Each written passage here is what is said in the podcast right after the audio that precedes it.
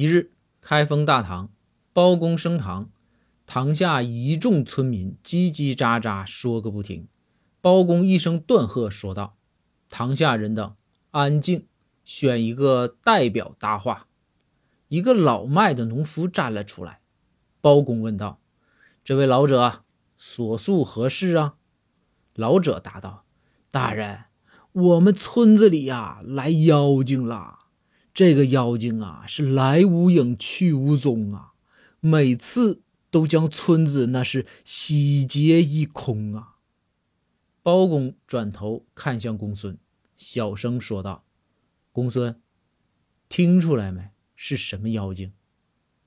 公孙一愣啊，说道：“大人，这位老者所诉的线索寥寥啊，属下不知啊。”包公听完，哈哈说道：“公孙笨呢，洗洁精吗？”